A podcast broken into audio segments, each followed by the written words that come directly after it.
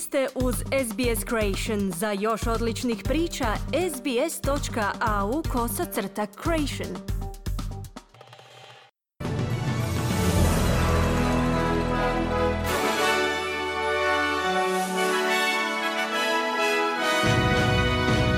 U današnjim vijestima poslušajte iz Sjeverne Koreje odlučili protjerati jednog američkog vojnika koji je ilegalno ušao u zemlju. Dugo očekivano konačno izvješće Kraljevskog povjerenstva za osobe s invaliditetom danas će biti predano generalnom guverneru prije njegove javne objave u petak 29. rujna. I rang australskih sveučilišta opao na posljednjoj svjetskoj ljestvici najboljih sveučilišta.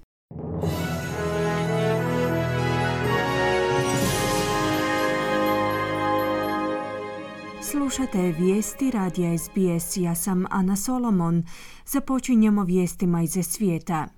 Iz Sjeverne Koreje su ukazali da su odlučili protjerati jednog američkog vojnika koji je ušao u zemlju preko teško naoružane granice koja dijeli Sjevernu i Južnu Koreju. Državni mediji izvještavaju da su vlasti okončale ispitivanje vojnika Trevisa Kinga. Njihova izvješća kažu da je priznao da je ilegalno ušao u zemlju zbog kako je naveo nehumanog postupanja i rasne diskriminacije kojoj je bio podvrgnut u američkoj vojsci. King je ušao u Sjevernu Koreju u srpnju tijekom obilaska jednog pograničnog sela. Sjevernokorejski mediji nisu naveli kada vlasti planiraju protjerati Kinga. Kanadski premijer Justin Trudeau je uputio ispriku nakon što je predsjednik Donjeg doma parlamenta u prisustvu ukrajinskog predsjednika Voldimira Zelenskog javno veličao bivšeg nacističkog vojnika koji se borio u SS diviziji Galiziji, dobrovoljnoj vojnoj postrojbi koju su nacisti stvorili u zapadnoj Ukrajini 1943 a koji je optužen za ratne zločine tijekom drugog svjetskog rata. Predsjednik Donjeg doma kanadskog parlamenta Anthony Rota je podnio ostavku, kazavši da je pogriješio što je prošlog petka na sjednicu parlamenta u prigodi posjeta ukrajinskog predsjednika Zelenskog pozvao 98-godišnjeg Jaroslava Hunku i nazvao ga ratnim herojem. Trudeau je potom kazao da nudi, citiramo, bezrezervnu ispriku parlamenta. All of us who were in this house on Friday regret deeply having stood and clapped, even though we did so unaware of the context. Svi mi koji smo bili u ovom domu prošlog petka duboko žalimo što smo stajali i pljeskali nesvjesni konteksta.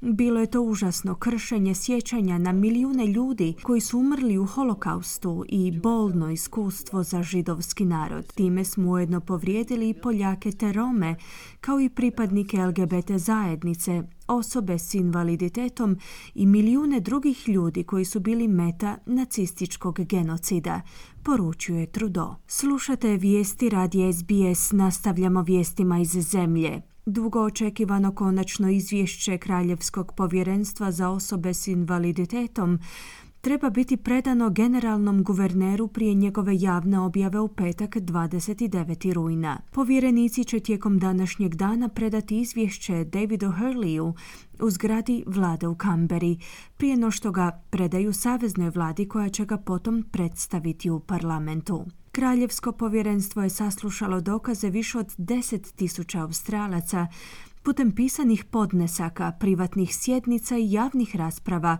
otkako je utemeljeno u travnju 2019. Ljudi su podijelili iskustva nasilja, zlostavljanja, zanemarivanja i iskorištavanja. Direktorica Australskog odbora za osobe s invaliditetom Michelle Hyde kaže da bi se izvješće trebalo pozabaviti kršenjem ljudskih prava s kojima se susreću osobe s invaliditetom u svakoj državi i teritoriju. We've come a long way since we first signed on to the CRPD, but we still have such a long way to go. Još uvijek nam predstoji puno posla. Kraljevsko povjerenstvo za osobe s invaliditetom je saslušalo dokaze tisuća osoba, kao i zagovornika osoba s invaliditetom te predstavnika vladinih odjela i pružatelja usluga.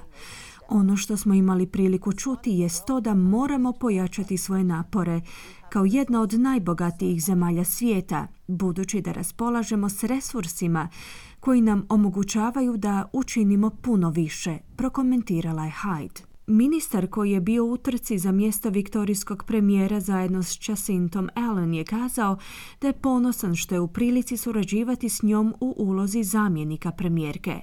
Ben Carroll, koji je iz laborističke desne frakcije, je jučer izazvao Allen za čelnu poziciju. No Allen, koja potječe iz iste socijalističke lijeve frakcije kao sada već bivši premijer Daniel Andrews, je jednoglasno podržao klub laburista ona je bila uvjerljiva favoritkinja od trenutka iznenadne Andrewsove najave. I'm very proud to be serving her as the deputy premier and I'm looking forward to rolling up the sleeves and getting on with the job. Izuzetno sam ponosan što je služim kao zamjenik i radujem se što ću zasukati rukave i nastaviti s poslom. Jako smo dobro surađivali u ministarskim ulogama. Poznajem Jacintu više od 20 godina.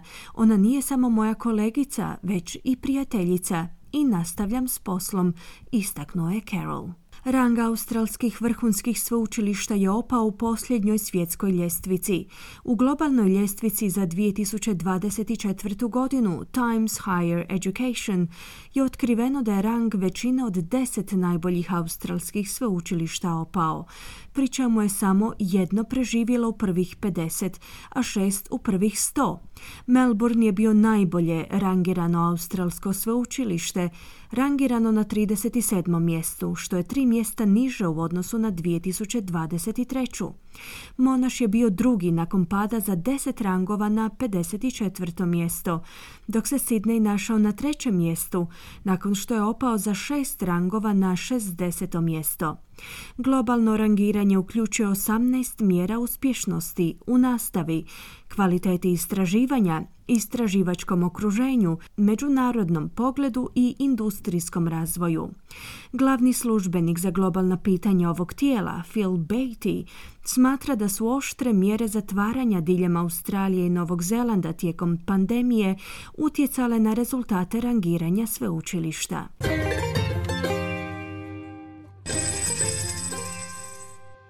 Danas jedan australski dolar vrijedi 0,64 američkih dolara, 0,60 eura te 0,52 britanske funte.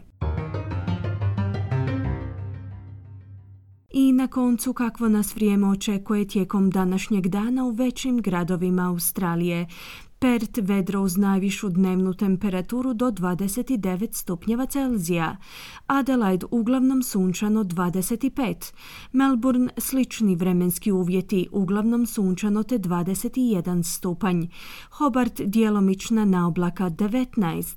Kambera uglavnom sunčano 24, Sidney manji pljuskovi 22, i u Brisbaneu će prevladavati manji pljuskovi te 28 stupnjeva i na posljedku Darwin, sunčano uz najvišu dnevnu temperaturu do 35 stupnjeva Celzija.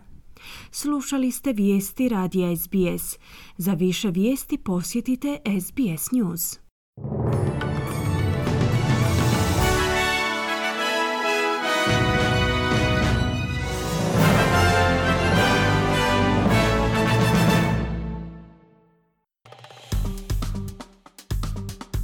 Kliknite like, podijelite, pratite SBS Creation na Facebooku.